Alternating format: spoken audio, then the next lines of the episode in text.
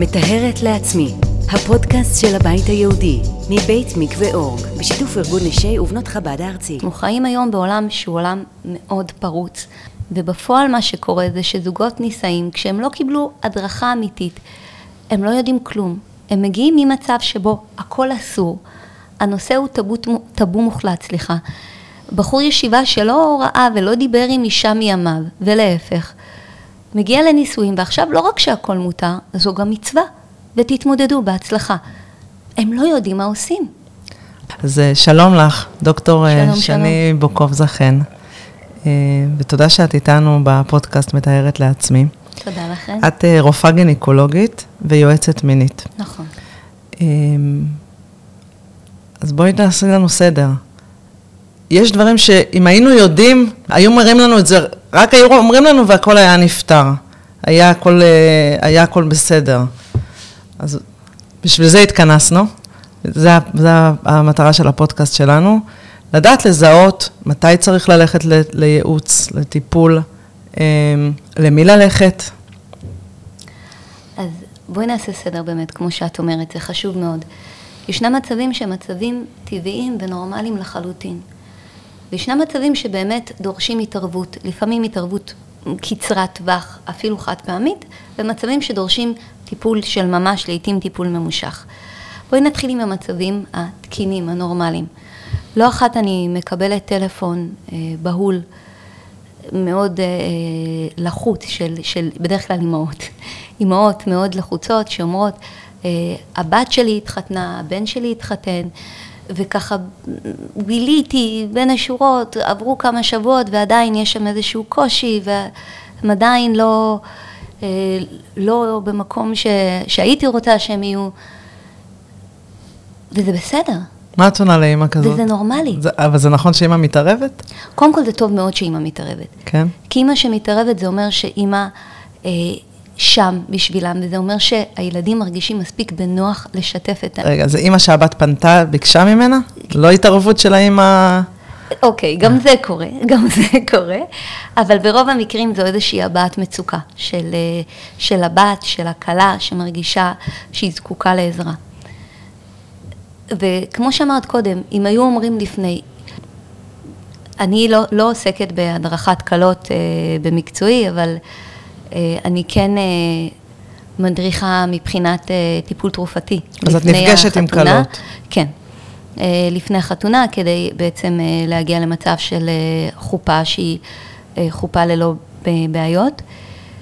ומאוד חשוב לי להדגיש לאותן כלות, ואני אומרת, את לא מפסיקה ליטול את הכדור ביום החתונה. לא.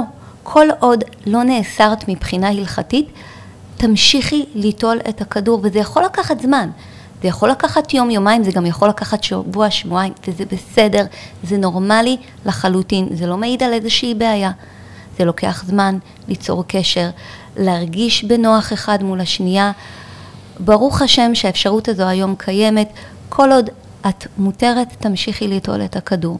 ברגע שאת אסורה מבחינה הלכתית בשעה טובה, את מפסיקה ליטול את הכדור, את בעצם תאסרי אה, בגלל אה, ההשפעה של הכדור אחרי שלושה ארבעה ימים, זה לא מיידי, את ממילא אסורה באותם ימים, אנחנו לא מפסידים שום דבר, והכל בסדר.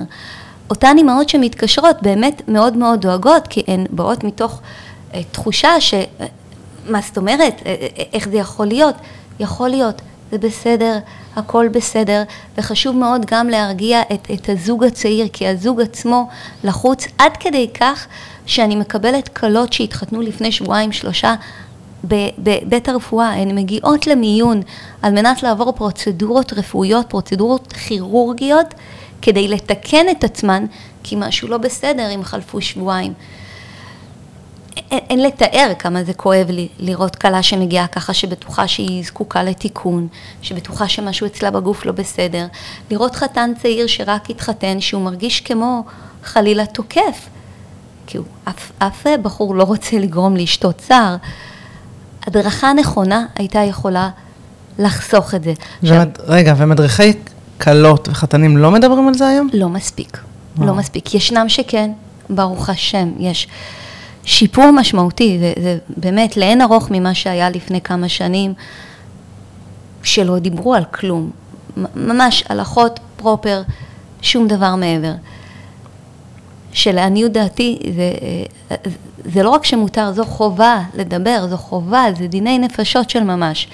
יש בהחלט שיפור בתחום הזה, לא מספיק. אז אלו מקרים של זוגות שיגיעו, ובאמת שיחה אחת, שתיים, פותרת את העניין. שלא צריך עכשיו להיכנס לייעוץ ולטיפול. לא, צריך הדרכה, פשוט הדרכה. 아, אז זה בעצם יש לנו פה הבדלה בין ייעוץ, טיפול והדרכה. נכון.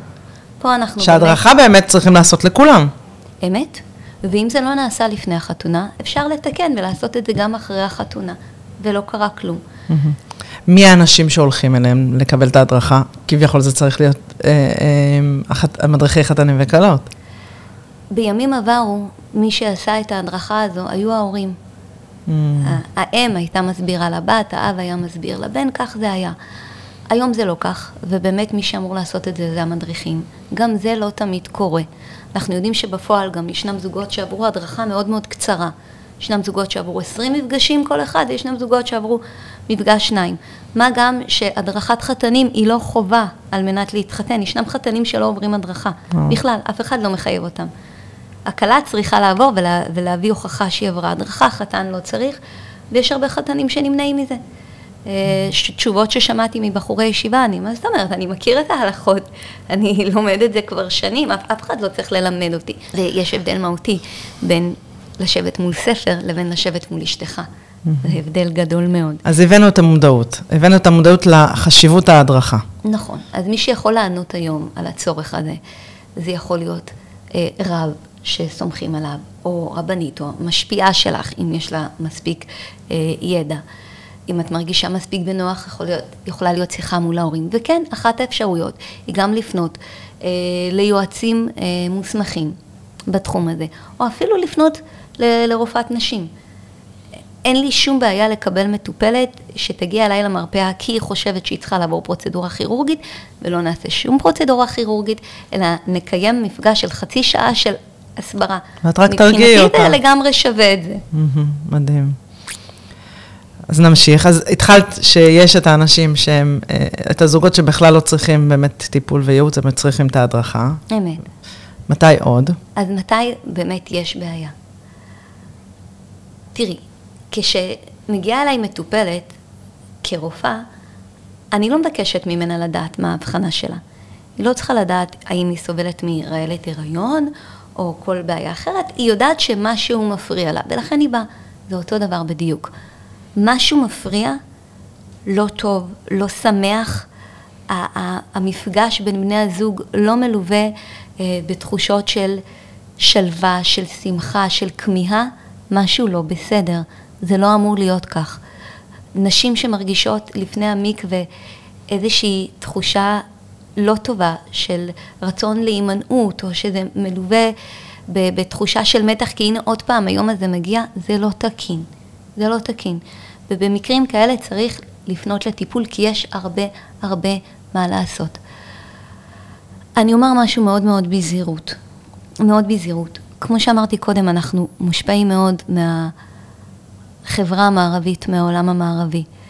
ולצערי, ושוב, אני מאוד נזהרת בלשוני, נכנסו לעולם שלנו השקפות שהן לא יהודיות, שמקורן לא ביהדות. ברמה כזאת שאנחנו כבר לא יודעים מאיפה קיבלנו את זה. נכון, נכון. ומגיעות אליי נשים שבטוחות שהנאה זה לא תקין, זה אסור. אני יודעת על בחור חרדי שהיה נוהג להלקות את עצמו בכל פעם שהוא הסתכל על אשתו. זה לא יהודי. זה לא יהודי, זו, סליחה, איך נצרות. איך את מסבירה את הבלבול הזה? כי כאילו הנאה נמצאת בצד השני? אני חושבת שככל שהעולם מתבהם יותר ונהיה פרוץ יותר, אנחנו מגיבים ב- ב- בעצם במגננה ונסגרים אנחנו יותר. אנחנו כאילו נרצה, רוצים להיות יותר פרושים? כן, אנחנו מכניסים מושגים שהם לא לנו. יש הנאה בקדושה. חדר שינה של בני זוג הוא קודש הקודשים של הבית, הוא באמת קודש הקודשים. הוא קודש הקודשים גם ברמה כזו שלשם לא מכניסים את התלאות של היום, לא מכניסים מריבות. הכל מחוץ למקום הזה. זה מקום שהוא קודש לזוגיות, שהוא קודש רק לבני הזוג. וכשאנחנו מערבבים כל מיני מושגים מן החוץ, אז פתאום נראה לנו שמושגים שהם לגמרי בקדושה, שהם, שהם ממש חשובים, הם פתאום נראים לנו אסורים. לכן קודם כל צריך ללמוד, נתחיל מזה, צריך ללמוד. אבל גם צריך לקבל הדרכה נכונה, והדרכה שהיא ברוח היהדות. אחת הסיבות המרכזיות שהלכתי ללמוד את התחום הזה, גילוי נאות, אני הלכתי ללמוד את התחום הזה עוד לפני שהתחתנתי, שזה מאוד לא שגרתי וזה גם דורש כמובן שאלת רב לפני כן, כי ראיתי את הצורך, ראיתי את הזעקה, איך ראית? ראיתי את זה שאין מענה. ראיתי את זה כי עוד כשהייתי סטודנטית לרפואה, אה, זה אחד הקורסים שהם חובה במסגרת לימודי רפואה. ומגיעים עוד ועוד אה, מרצים, וכל הרצאה אני מרגישה מה לי ולזה, זה לא העולם שלי, זו לא השפה שלי, זה לא עולם הערכים שלי. אני כרופאה מרגישה לא בנוח לשבת פה, והאוזניים שלי הרבה פחות רגישות כמי שמתעסקת בתחום הזה. איך, איך זוגות יגיעו למטפלים שזו השפה שלהם, וזה עולם הערכים שלהם, והם הם גם לא מבינים כמטפלים את הניואנסים החשובים לנו בעולם שלנו. מה המענה? אין מענה. אה, וראיתי שברוך השם יש היום מסגרות שאפשר ללמוד את התחום הזה באמת גם ברוח היהדות ובשפה נקייה. אה, למדתי אצל מלכה גראוכר המדהימה.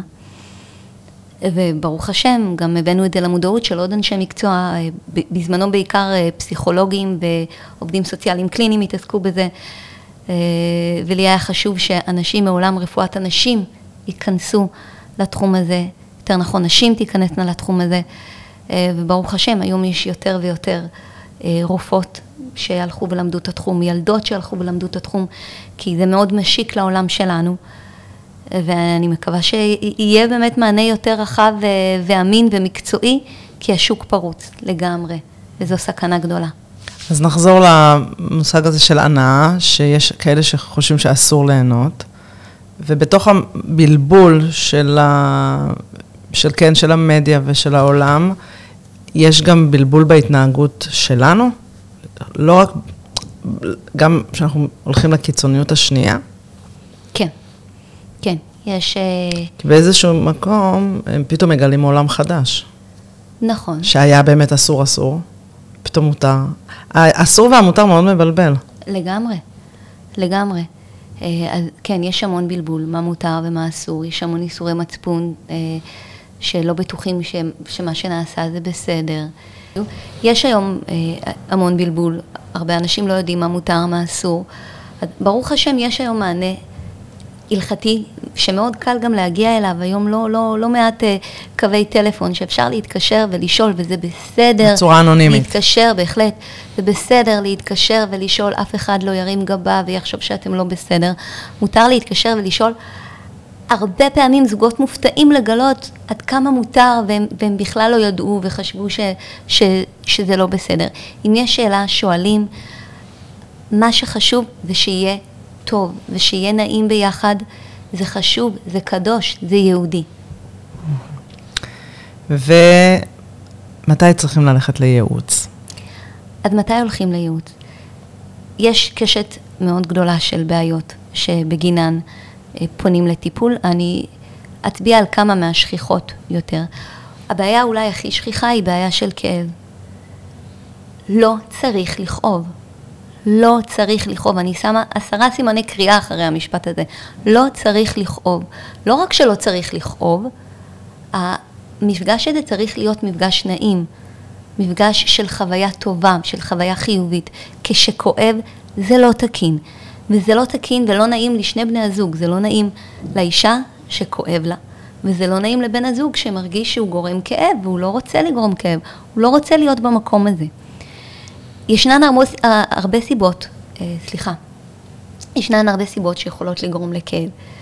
החל מבעיה אנטומית של ממש, שיש פתרון, וכלה בבעיות שיושבות על מקום רגשי, על איזושהי חוויה לא נעימה, אמ, שיכולה להגיע לפעמים מהעבר. נכון, נכון.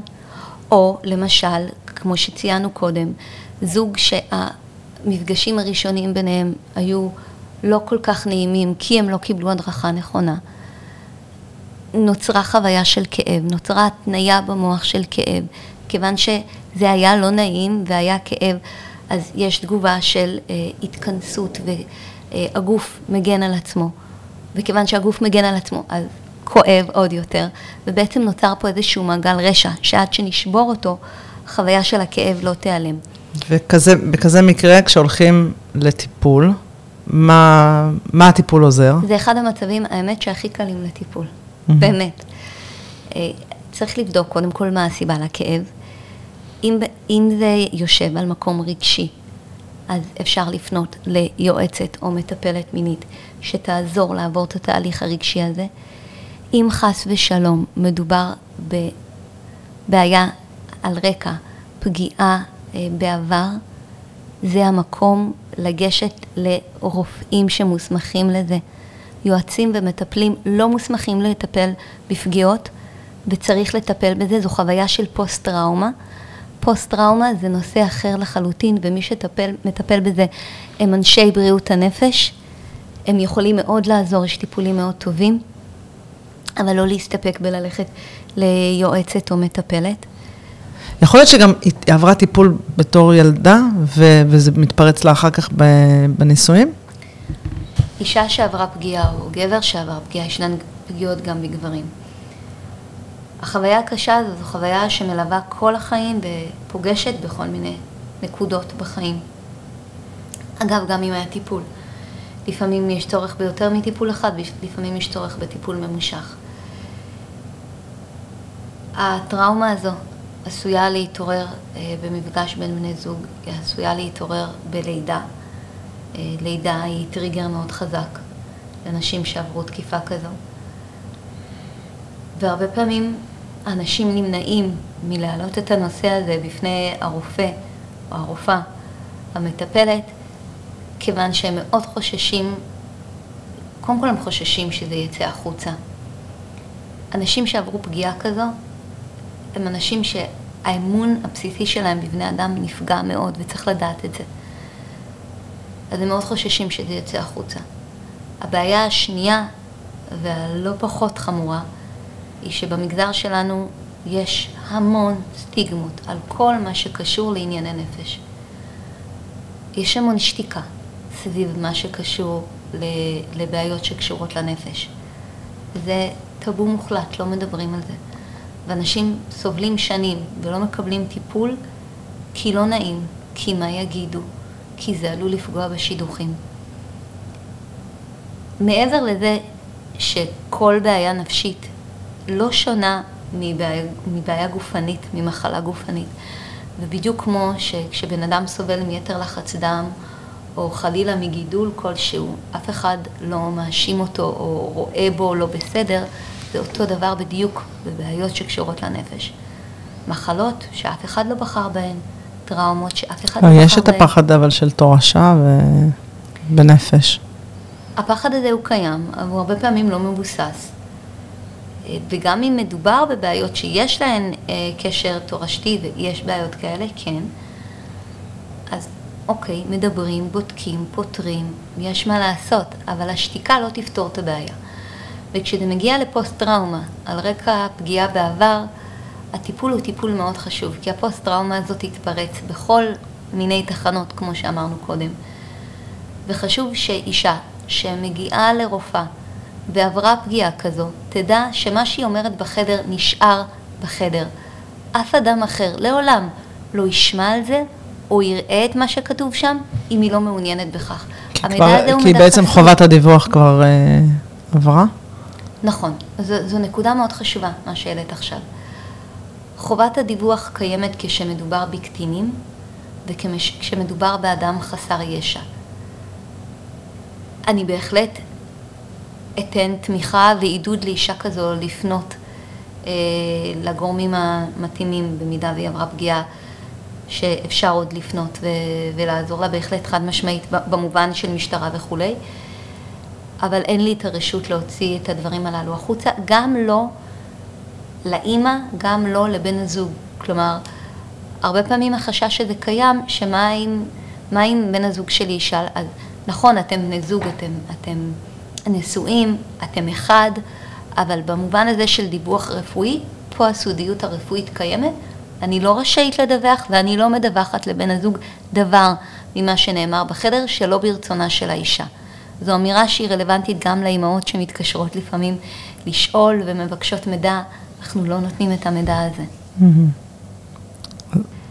וישנם מצבים שבהם היועצת תבדוק, כלומר בשיחה, כאמור לא בדיקה גופנית, לא נוגעים גופנית, ואם יהיה חשד שזה משהו אחר, היא תפנה לבדיקה של גינקולוגית, או מלכתחילה אפשר גם לפנות לבדיקה של גינקולוגית ולבדוק האם יש סיבה גופנית, האם יש סיבה אנטומית שגורמת לכאב, ישנן מחלות שהן מחלות כאב, ישנם אה, מצבים שונים. אני אגיד את אחת ההבחנות, כי היא רצה ברשת וכמעט כל אישה שנייה שסובלת מכאב, בטוחה, בטוחה, בטוחה שהיא סובלת מזה. יש מחלה שנקראת אנדומטריוזיס, היא לא שכיחה, רוב הסיבות לכאב הן לא אנדומטריוזיס. אה, אז ככה, זה למי שישבה ופתחה אה, ושאלה וזה עלה לה מול העיניים והיא נורא נורא נבהלה, אנדומטריוזיס זו לא מחלה שכיחה, ברוך השם, וטוב שכך, אה, וצריך עוד כמה קריטריונים בשביל ההבחנה הזו, אבל אם את חושדת שמשהו לא בסדר, אז בואי תבדקי, הפרעת כאב ניתנת לפתרון. באמת אחת הבעיות הכי קלות לפתרון, חבל לסבול. אין צורך לסבול. בהחלט, אסור לסבול, נדגיש את זה כך, אסור לסבול. מתי עוד? בעיה נוספת, אה, והיא בעיה יותר קשה לפתרון, היא בעצם בעיה של רצון. כשאין רצון למפגש כזה, כשאין כמיהה למפגש כזה, זה מאוד מתסכל. כי אין הלימה, אין קורלציה בין אה, התחושות כלפי בן הזוג לבין הרצון אצל אנשים שסובלים מבעיה כזו. כלומר, לפעמים יש איזושהי תחושה של פגיעה בין בני הזוג. מה, את, את לא אוהבת אותי? זה לא זה. יכולה להיות שם אהבה מאוד גדולה. אבל הבעיה ברצון, בחוסר הרצון יותר נכון, למפגש, היא בעיה שיכולה להיות כאמור או על רקע חוויית כאב שיצרה איזושהי חוויה שלילית, או על רקע בעיה הורמונלית. אמ, הרבה פעמים בעיות של דימוי גוף, שזה משהו מאוד שכיח במגזר שלנו. נשים שבטוחות שאם הן עלו במשקל שניים, שלושה קילוגרמים, זה מאוד מפריע לבן הזוג. בן הזוג לא רואה את זה בכלל. Okay? אוקיי? הוא לא רואה, לא מודע לדברים כאלה, אבל בעיניים המאוד שיפוטיות שלנו כלפי עצמנו, אנחנו מרגישות מאוד לא נוח עם זה. המילה לא רואה... לא רואה, זה, זה לא מפריע לו. לא, זהו, זה לא מפריע, כי לא רואה זה כאילו להפוך אותו, להקטין לא, לא, אותו. לא, זה לא רואה כי לא מפריע לו. זהו, זה לא מפריע. לא מפריע לו, אה, כי, כי יש כל כך הרבה במפגש בין בני זוג, הרבה מעבר לאיך אנחנו נראים באותו יום, ואנחנו כל כך בטוחים שאנחנו צריכים להיראות טיפ-טופ, שזו אגב גם השפעה מערבית. אנחנו כל כך בטוחים ש, שיש ככה רשימת דרישות שאנחנו צריכים לעמוד בה כדי להיות ראויים למפגש אוהב ומחבר. לא, זה לא, זה לא עובד כך. זה לא עובד כך. ישנם כל מיני מצבים שמשפיעים עלינו הורמונלית. בין אם זה אמ, גלולות למשל, שנכון, יש להן השפעה, אישה אחרי לידה, אה, נשים בגיל, אה, בגיל מבוגר יותר, שפתאום יש סערה הורמונלית בגוף והן לא כל כך יודעות איך להתייחס לזה. עומס החיים. עייפות, עומס, אה, הרבה פעמים נשים שעברו את גיל הילודה ופתאום מרגישות שטוב, אם, אז אם אני לא יכולה להראות, אז למה? אה, שזו גם... שזה גם יושב על בלבול של הדרכה. נכון, לגמרי, לגמרי. אה, אנשים שעוברים סטרס שקשור לעולם הזה, זוגות שעוברים טיפולי פריון. אה, זה, זה כרוך, המפגש הזה כרוך בהמון ציפייה והמון תקווה וגם המון כאב, ואז נוצר איזשהו מצב של, נוצר קונפליקט של קושי במפגש הזה. אז בעצם המציאות של חוסר רצון זה דבר שהוא שכיח וקיים במהלך החיים. נכון. עכשיו, מתי צריך אם אנחנו יודעים את זה, שיש לזה סיבות והש... ו... וזה יכול לקרות, אז לא נלחמים בזה. לא נלחמים בזה, אבל בהחלט יש מקום לגשת לטיפול. Mm-hmm. כי אפשר לפרק את הקונפליקט הזה. קודם כל, אם מדובר בבעיה הורמונלית, אז, אז יש מקום לטיפול. Mm-hmm. נשים רבות לא מודעות לזה, אה, שאחת הבעיות השכיחות של כאב שנגרמות כתוצאה, שנגרמת, סליחה, כתוצאה מחסר באסטרוגן, באותו הורמון אה, שמאוד חשוב לנו במהלך החיים, שזה מצב ששכיח אחרי לידה, או בנשים מניקות, או בנשים שנוטלות גלולות, יש חסר אסטרוגן, זה גורם לכאב. אפשר לטפל בזה מאוד מאוד מאוד בקלות, אפילו לא בטיפול דרך הפה, בטיפול מקומי. קצר מאוד, יעיל מאוד. נשים בגיל מבוגר יותר גם סובלות בדיוק מאותה בעיה, על, על רקע אותה סיבה, על רקע חוסר באסטרוגן. אפשר לטפל בזה, בעיית הכאב נפתרת. אמרנו כבר קודם, אסור לסבול. בזמן של הריון, אה, אה, גם העלית מקודם את, אה, שזה עוד זמן שיכול להיות חוסר רצון. מה הדברים שאנחנו אמורים לדעת, שאולי תתני לנו אור, תשים, תתני לנו אור על דברים ש... מהחוסר מודעות, או מהחוסר הדרכה, ומה הדברים שצריכים ללכת לטיפול. תקופה של הריון יכולה להיות מאוד מאתגרת מהבחינה הזו. כי מצד אחד יש באמת אה, חוויה שהיא מאוד משמחת, אה, ושני בני הזוג ציפו לה ושני בני הזוג שמחים בה. הגוף של אישה עובר המון המון שינויים במהלך התקופה הזו של ההיריון. מתחילת ההיריון הרבה פעמים יש חולשה ויש עקאות אה, ובחילות, והאישה מאוד מותשת. ולפעמים בן הזוג קצת נפגע כי הוא מרגיש לא כל כך רצוי כשבעצם אין פה בעיה אמיתית. יש פה פשוט עייפות ויש פה חולשה. וכנשים אנחנו נוטות להיות מאוד שיפוטיות כלפי עצמנו. זה לא בסדר. איך יכול להיות שאני מרגישה כך? הריון זו תקופה להיות סלחניות כלפי הגוף שלנו, הוא עובר תהליך מדהים, וחלק מהתהליך הזה כרוך בעייפות. חלק מהתהליך הזה כרוך בתחושת כבדות ככל שההיריון מתקדם. יש הרבה פעמים תחושה של פחד, לא רוצים לפגוע בעובר. אגב, זה מאוד שכיח אצל גברים. המון גברים שמאוד מאוד אוהבים את האישה שלהם, וחשוב לי להגיד את זה כי אני יודעת שיש המון נשים שסובלות מאוד במהלך התקופה הזו מתחושה של פגיעה חלקן מעזות לדבר על זה, חלקן לא, וסוחבות את התחושה הזו המון זמן.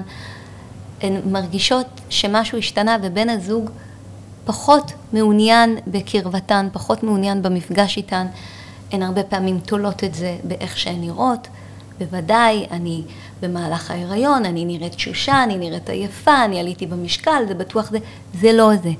זה לא זה. הרבה פעמים לגברים יש חשש אמיתי, זה נכון שמבחינה רפואית הוא לא מבוסס, אלא אם כן הרופא נתן הדרכה ספציפית לאותו, לאותו זוג. ישנם מצבים שאנחנו נותנים הדרכה להימנעות, אבל אם אין הדרכה כזו אין חשש אמיתי לפגיעה בעובר, אבל בן הזוג הרבה פעמים פוחד מאוד לפגוע בעובר ולכן יש איזושהי הימנעות, יכולה להיות הימנעות ארוכה של כמה חודשים. זה לא כי חלילה הוא לא אוהב אותך, או לא מעוניין במפגש איתך. הוא מפחד. הוא מפחד, הרבה פעמים הוא חסר אונים. גברים כגברים, בכלל, במבנה הנפשי שלהם, יש להם צורך לתת מענה לכל בעיה, לתת פתרון לבעיה. גבר רואה שיש בעיה בברז, הוא הולך ומתקן את הברז. העניין הזה של תהליך ו- ושל המתנה מאוד קשה למבנה הנפש הגברי. וכשגבר נמצא מול אשתו שהיא קצת חלשה וקצת כואב לה והיא קצת עייפה, וזה לא יום, זה לא יומיים, הריון נמשך תקופה, והוא לא יכול לעשות שום דבר כדי לעזור לה, והוא לא באמת חווה את ההריון כמוה, מעורב ככל שיהיה, הוא לא זה שחווה את ההריון. יש קצת תחושה של חוסר אונים. הרבה גברים בסיטואציה הזו קצת התרחקו, כי הם לא באמת יודעים איך לעזור. הם מרגישים שהם צריכים לעזור, למרות שלמעשה האישה לא מצפה מהם לעזרה כזו, אבל אם תעשה כלים ותכין ארוחת ערב זה יהיה נפלא. אה, לתת להם הדרכה מעשית, מה אפשר לעשות. מרגישים קצת חוסר אונים, זה יכול לגרום להימנעות, זה יכול לגרום קצת לתחושה של ריחוק, וכשמודעים לזה ומדברים על זה, זה מאוד מקל. בכלל, שיח בין בני הזוג הוא מאוד חשוב. בסופו של דבר, כשאנחנו מדברים על מפגש בין בני זוג, הוא מבוסס על תחושה של קרבה, על תחושה של אינטימיות. וכדי שזה יהיה אמיתי וכדי שזה יתאפשר, צריך להיות שיח פתוח וכנה בין בני הזוג, נכון, שיח של חברות. זה מאוד חשוב. מתי זה מגיע לשיח בין בני הזוג, שזה כבר מגיע לשלב שהשיח לא מספיק וצריכים אה, עזרה חיצונית? אני חושבת שהחוויה האישית שלהם בשיח הזה היא מאוד חשובה.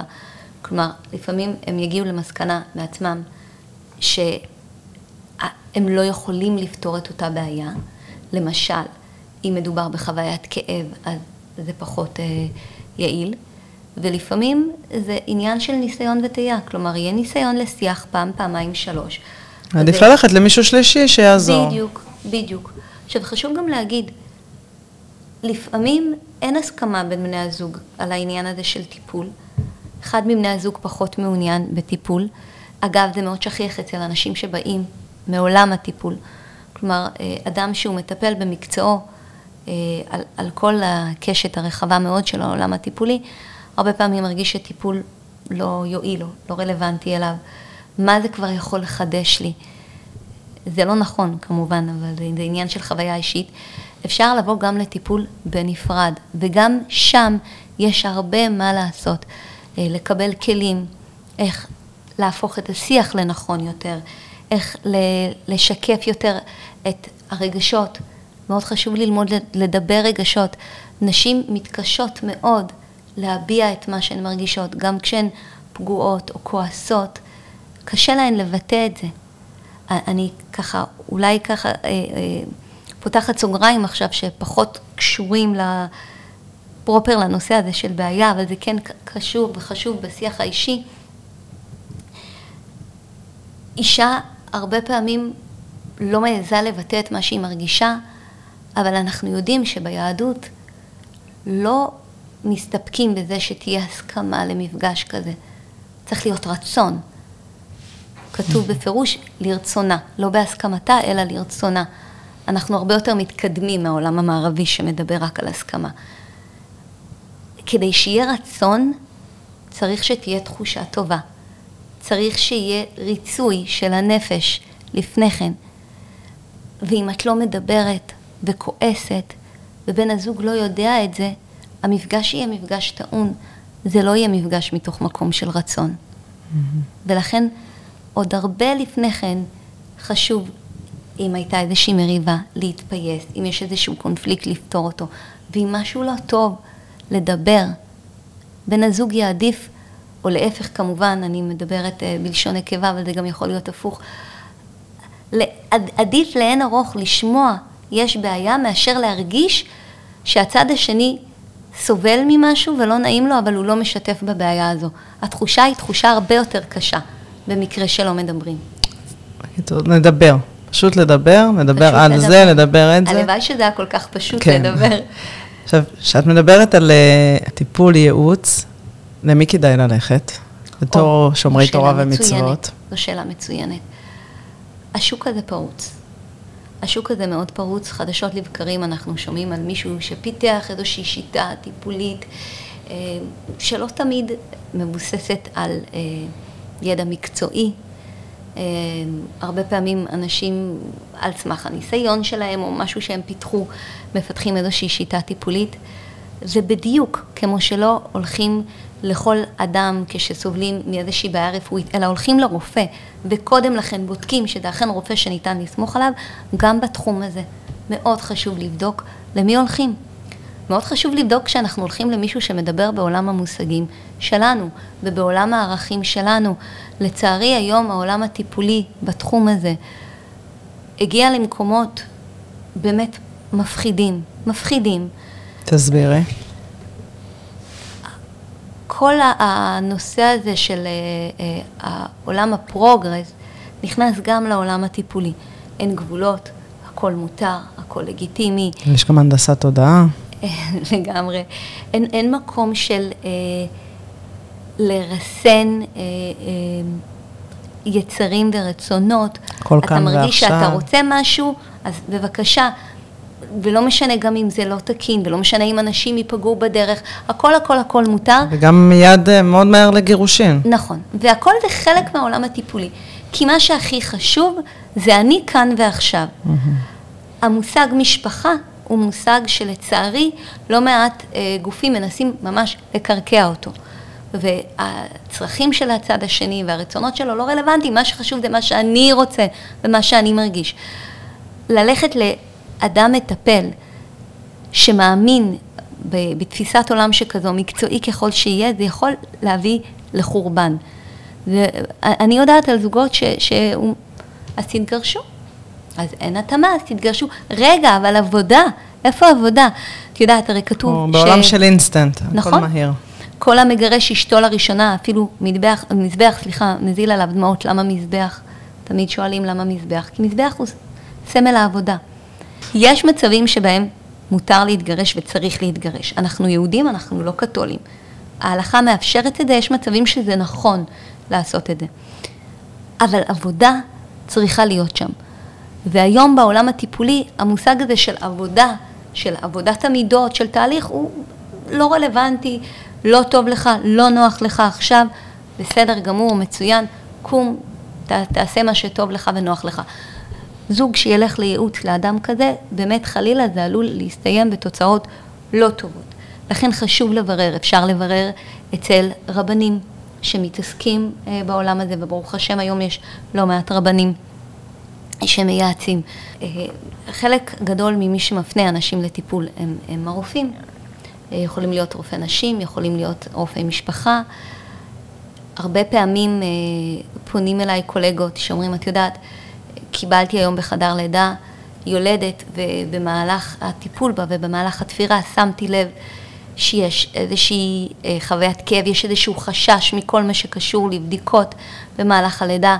אני חושב שאולי ראוי לבדוק האם יש שם גם בעיה מעבר. יש הלימה די גדולה באמת בין נשים שכל אה, הנושא של בדיקות במהלך ההיריון ובמהלך הלידה מאוד קשה להן, לבין חוויית כאב אה, בתחום אה, הזוגי עם בן הזוג. ראוי לשאול באופן מכבד כמובן, לא במהלך הלידה, לא בחדר לידה, זה לא זמן לשאול אישה על הנושא הזה, אבל לאחר מכן כשהיא מגיעה לביקורת, מספר שבועות לאחר הלידה, להעלות את הנושא הזה. להעלות את הנושא הזה בכלל, בבדיקה שגרתית של אישה כשהיא באה לרופא נשים, זה חלק מהבדיקה, לשאול בעדינות, האם יש בעיה, האם יש קושי, כי יש טיפולים ואנחנו הרבה פעמים בכלל לא מודעים לזה שיש טיפולים ויש מה לעשות ואפשר לעזור. ישנם מצבים שבהם נגיד שעדיף להגיע לטיפול גם אם זה אדם עם השקפת עולם שונה מאשר לא להגיע לטיפול בכלל. זה כמובן, אה, באופן אישי, אני חושבת שזה צריך להיות לאחר התייעצות של בני הזוג עם אה, הרב, שאיתו הם מתייעצים, אבל ישנם מצבים שבהחלט כן, אנחנו נמליץ להגיע לטיפול, גם אם זה פחות מתאים, כיוון שהבית עומד על זה. ישנם מצבי קיצון שבהם הבית עומד על זה. היה לי מקרה של זוג שהגיעו למרפאת פריון, לטיפולי פריון, כשלמעשה לא הייתה בעיית פריון, אה, אלא חוסר היתכנות למפגש ביניהם בגלל פחד מאוד גדול. ואני חושבת שלטפל בזוג כזה, להעביר אותם טיפולי פריון על כל המשתמע אה, בטיפולים הללו שהם לא פשוטים, כשבעצם הבעיה היא בעיה אחרת, זה לא הוגן כלפיהם. Mm-hmm. זה לא הוגן כלפיהם, ובאמת מה שעשינו זה הפנינו, הפנינו לטיפול. אה, לטפל בקושי, בפחד, ב, ב, בתחושות החשש, כי מעבר לעניין של הריון ופריון, כל הזוגיות שלהם עומדת על זה. אני רוצה להעלות נקודה אה, של, דיברת מקודם על אה, חוסר רצון, ו... אני לא יודעת אם זה במערב, בעולם המערבי, או שזה רווח, שזה, רוב הפעמים זה האימהות אישה לא רוצה והגבר רוצה. אז זה משהו שגם השפעה מערבית, שחינכו אותנו שזה כך. ו- אה, לא, בעיות של, אה, של רצון, של כמיהה קיימות אה, אצל שני בני הזוג. אצל גברים זה מאוד מאוד מושפע מהמצב הכלכלי.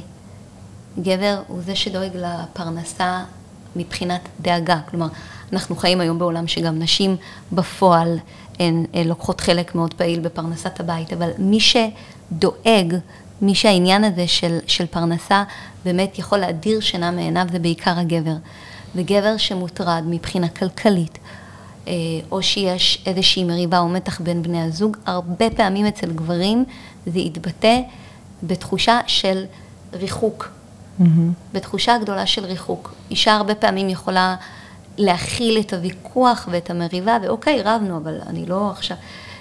אצל גבר אה, אה, זה לפעמים קצת דיכוטומי, ובאמת אם היה איזשהו ויכוח סוער או מריבה, יש דאגה כלכלית, בעיה בעבודה, יהיה לו קצת יותר קשה, הוא יהיה יותר במקום של ריחוק, ושוב אנחנו חוזרים לשיח, כי השיח במקרה כזה, קודם כל יכול למנוע את תחושת הפגיעה ותחושת העלבון, וזה חשוב לכשעצמו. והרבה פעמים השיח גם מרגיע, מסיר את הדאגה, אה, מוריד את התחושה של אה, אני לא יוצלח ואיך יכול להיות ש, שהאחריות הזו של, של הפרנסת הבית היא על הכתפיים שלי ועדיין יש בעיות, ובטח אשתי חושבת שאני לא בסדר. מדברים, מרגיעים, זה הרבה פעמים גם יפתור את, ה, את אותה בעיה של רצון, של, של, של כמיהה הדדית. איך אנחנו מסיימות?